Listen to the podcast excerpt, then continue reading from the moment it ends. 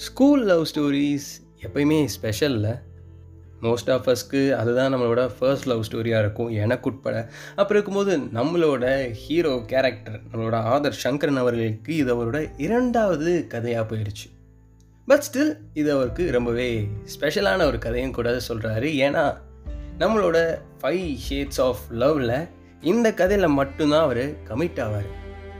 Because மற்ற கதையிலலாம் அவர் ஒரு ஜோன்லேயே நினைப்பார். அதாவது எட்டி நின்று பார்க்குறது ஏதாவது ஏழ்றையை கூட்டுறது சும்மா சைட் சீயிங்கோட அந்த ரிலேஷன்ஷிப்பை அடுத்த ஸ்டெப்பே கொண்டு போகாமல் ஒரு சர்டன் லிமிட்லேயே நின்றுட்டு போயிடுவார். அண்ட் அந்த ரிலேஷன்ஷிப் அப்படியே போயிடும். பட் இந்த ஸ்டோரியில் அவர் வந்து அப்ரோச் பண்ணியிருப்பார் அண்ட் ஒரு பாசிட்டிவ் ரிப்ளையும் வந்திருக்கும். ஸோ என்னென்ன பண்ணுறாரு அந்த பாசிட்டிவ் ரிப்ளை கண்டிப்பாக ஓகே சொல்கிறது தான் பட் அது எப்படி வருது அதெல்லாம் தொடர்ந்து பேசுவோம். நீங்கள் கேட்டிருக்குது தமிழ் ஹிப்ஸ்ட் பாட்காஸ்ட் நான் உங்களில் ஒருவனாகிய ஆர்ஜே அண்ணாமலை. ஸோ என்னோட இந்த கதை நான் செவன்த்து படிக்கும்போது ஆரம்பிச்சது. என்னோட இந்த பள்ளி பருவக்காதல் வந்து எங்கே ஆரம்பிச்சதுன்னா என்னோட ஸ்கூல் வேனில் என்னோட ஸ்கூல் வேனில் ஒரு யூஸ்வலான ஒரு விஷயம் நடக்கும் விச் இஸ் ஹேண்ட் கிரிக்கெட் அதாவது ஆடார் ஈவென்ட் சொல்லுவாங்கள்ல அந்த விஷயத்த எல்லோரும் விளாண்டுட்டே இருப்போம். ஆனால் அது கொஞ்சம் அக்ரஸிவாக விளாடுவோம் ஒரு கேங்வார் ரேஞ்சுக்கு நடக்கும். எதுக்கு அப்படி ஒரு கேங்வார் அப்படின்னு கேட்டால் எங்களோட இந்த ஸ்கூல் வேனில் இருக்க கடைசி நாலு சீட்டுக்காண்டி அப்படி என்ன அதில் ஸ்பெஷல் அப்படின்னு கேட்டால் எங்களோட இந்த ஸ்கூல் வேனில் ஒரு ஆயாமா கேரக்டர் இருக்கும். ரவுண்ட்ஸ் போயிட்டு வந்துட்டு இருப்பாங்க. எல்லா குழந்தையும் கரெக்டாக கொண்டு போய் சேர்க்குறது அவங்களுக்கு வேலை. பட் இருந்தாலும் எங்களை செக் பண்ணிட்டே இருப்பாங்களா? மோஸ்ட் ஆஃப் அஸ்க்கு அது அவ்வளோ ஒன்றும் பிடிக்காது. ஸோ நாங்கள் இந்த கடைசி நாலு சீட்டை ஏன் சூஸ் பண்ணோன்னா அந்த சீட் பக்கம் அவங்க அவ்வளோக்கா வரமாட்டாங்க. சிம்பிள் அது வரைக்கும் நடந்து வர சோம்பேறித்தனம். அதனால் அந்த நாலு சீட்டுக்கு முன்னாடியே அவங்க திரும்பி போயிடுவாங்க. எப்பயாவது ரேராக தான் அவங்க அந்த பக்கம்லாம் வருவாங்க. ஸோ எங்கெல்லாருக்கும் ஒரு ஃபேவரட் ஸ்பாட்டாக அந்த நாலு சீட் இருக்கும். ஸோ அதனால அந்த சீட்டுக்கு நிறையாவே சண்டை போட்டு நிறைய கேம்ஸ் ஆடுவோம். சம்டைம்ஸ் ஃப்ரெண்ட்லி கேம்ஸும் ஆடுவோம். ஸோ அந்த மாதிரி தான் ஒரு ஃப்ரெண்ட்லி கேம் ஒரு நாள் ஆடிட்டு இருந்தோம். அண்ட் நாங்கள் பர்டிகுலர் ஆகிற எங்கள் குரூப்பில் ஒரு பொண்ணு ஒருத்தி இருக்கா. யாருக்கிட்டையும் பேச மாட்டான் ஆக்சுவலி என்கிட்ட மட்டும்தான் பேச மாட்டா. ஹூ இஸ் ஜியானா ஜியானா பற்றி சொல்லணும்னா ஷீ இஸ் ஸோ போல்டு உண்மையில் சொல்லப்போனால் ஒரு அராத்து. எல்லார்கிட்டையும் வம்பிழுப்பா. ஆனால் ஸ்டில் யாருமே அவட்ட கோச்சிக்க மாட்டாங்க. ஸோ அவளும் நானும் ஒரே டீம்லேருந்து ஆட வேண்டிய ஒரு சுச்சுவேஷன் வருது அண்ட் இப்போ தான் எங்களுக்குள்ளே ஒரு ஃபர்ஸ்ட்டு கான்வர்சேஷனே ஹேப்பன் ஆகுது. ஒரு பொண்ணுக்கிட்ட ஃபர்ஸ்ட் டைம் கான்வர்சேஷன் வச்சுக்கிறதே ஒரு பெரிய விஷயமா இருக்கும்போது நானும் ஜியானாவும் ஒன்றா ஒரே கிளாஸில் மூணு வருஷமாக படிச்சுட்ருக்கோம் ஸோ அப்போ இருக்கும்போது ஃபர்ஸ்ட் டைம் கான்வர்சேஷன் நடக்கும்போது நல்லா தான் இருந்துச்சு. அப்படி ஒன்றும் மோசமான கான்வர்சேஷன் நடக்கல. நல்லாவே பேசிகிட்டு இருந்தோம். அண்ட் டக்குன்னு ஒரு ரேம்போவும் பில்ட் ஆயிடுச்சு ஸோ அப்படியே ஒரு கம்ஃபர்ட் ஜோனுக்கு வந்துட்டேன். அவள் கூட பேசலாம் அப்படிங்கிற கம்ஃபர்ட் ஜோனுக்கு வந்துட்டேன். அண்ட் அந்த நாள் இனிமையாக கழிஞ்சுது. அண்ட் நெக்ஸ்ட் டே எப்படின்னா மோஸ்ட்லி எங்கள் கேங் தான் வந்து இந்த கேங் வாரில் ஜெயிப்போம். ஸோ எங்கள் கண்ட்ரோலில் தான் இந்த நாலு சீட் இருக்கும். நான் லாஸ்ட்டில் தான் உட்காந்துருப்பேன் ஜியானாவுக்கும் இந்த கேங் வார்க்கெல்லாம் சம்மந்தமே கிடையாது. லாஸ்ட் பெஞ்சில் உட்காரணும் அப்படிலாம் கிடையாது. ஃப்ரண்ட்டில் தான் மோஸ்ட்லி உட்காந்துருப்பேன் ஆனால் திடீர்னு அன்னைக்கு பின்னாடி வந்து உட்காந்துட்டேன் என் பக்கத்தில் உட்காரல எனக்கு முந்தின சீட்டில் உட்காந்துருந்தேன் அண்ட் திரும்பி ஒரு கான்வர்சேஷன் போகுது அண்ட் டெய்லி இதே மாதிரி கான்வர்சேஷன் போகுது. இந்த ரேம்போ இன்னும் ஸ்ட்ராங்காக பில்ட் ஆகுது. நல்ல ஒரு ஃப்ரெண்ட் ஜோனுக்குள்ளே வந்துட்டேன். அண்ட் கிட்டத்தட்ட ஒரு ஒரு வருஷம் நான் பழகி பேசி அதுக்கப்புறம் தான் ஒரு முடிவுக்கு வந்தேன் இந்த ரிலேஷன்ஷிப்பை நெக்ஸ்ட் ஸ்டெப் கொண்டு போகலாம் அப்படின்னு சொல்லிட்டு ப்ரப்போஸ் பண்ணேன்.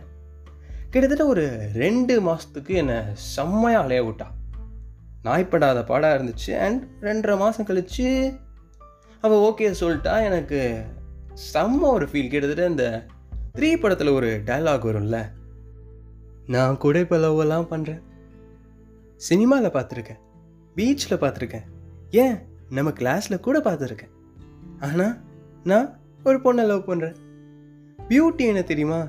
அவளும் என்ன லவ் பண்ணுறா நான் பேசாமல் அவளை கல்யாணம் பண்ணிட்டா. அந்த ரேஞ்ச் போயிட்டேன். அண்ட் அதை தொடர்ந்து எனக்கும் ஜியானாவுக்கும் இன்னும் நிறைய மெமரபிள் சுச்சுவேஷன்ஸ்லாம் இருக்குது பட் ஸ்டில் எனக்கு ரொம்ப பிடிச்ச ஒரு சுச்சுவேஷன் அவளுக்காண்டி நான் ஃபர்ஸ்ட் டைம் சண்டை போட்டது.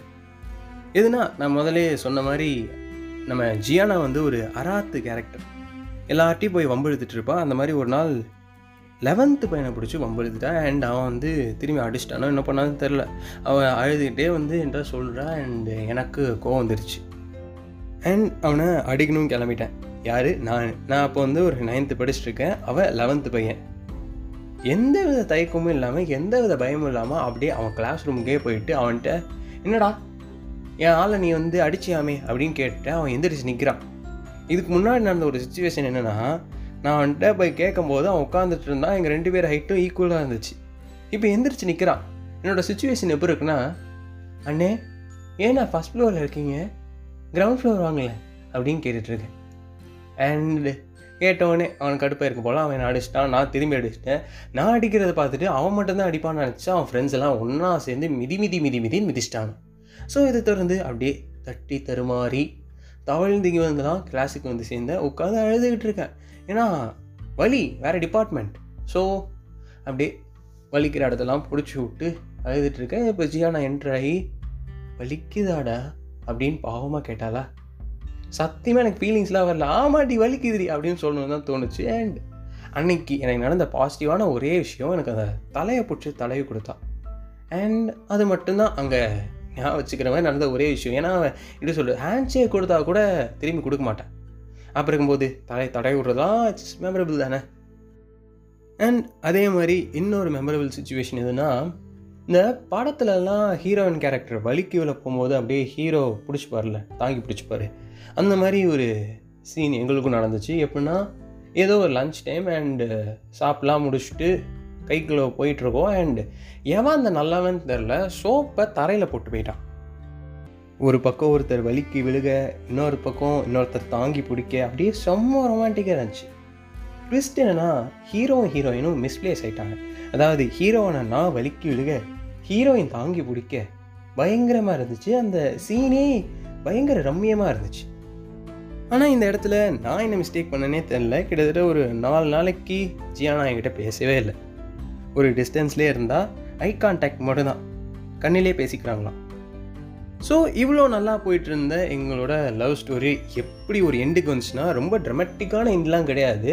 ரொம்ப சிம்பிளான அவள் வந்து ஹையர் ஸ்டடீஸ்க்காண்டி சென்னை கிளம்பிட்டு இருந்தா. இந்த டைமில் உண்மையிலே ஒரு நல்ல பாய் ஃப்ரெண்டாக நான் கேரிங்காக இருந்திருக்கணும் but some ego problem some miss அண்டர்ஸ்டாண்டிங்ஸால் சண்டை கொஞ்சம் பெருசாக வெடிச்சிருச்சு. அண்ட் அவள் அப்படியே கிளம்பி போயிட்டா. அண்ட் அதுக்கப்புறம் அவகிட்ட என்னால் கான்வர்சேஷன் வச்சுக்கவே முடியல.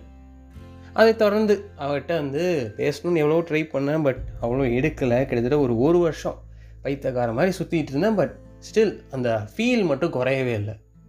அண்ட் ஒரு ரெண்டு வருஷம் கழித்து அவளை திரும்பி மீட் பண்ணேன் பட் ஆனால் அப்போது அவங்க வேற ஒருத்தரோட கமிட்டாக இருந்தாங்க பெயின்ஃபுல்லாக இருந்துச்சு பட் ஸ்டில் அவங்க ஹாப்பியாக இருக்காங்கன்னு தெரிஞ்சதுக்கப்புறம் அதுக்கு மேலே நம்ம என்ன சொல்கிறது நம்மளுக்கு பிடிச்ச ஒருத்தவங்க ஹாப்பியாக இருக்காங்க ஸோ நம்மளும் ஹாப்பி தானே அப்படின்னு எடுத்துகிட்டு போயிட்டேன்.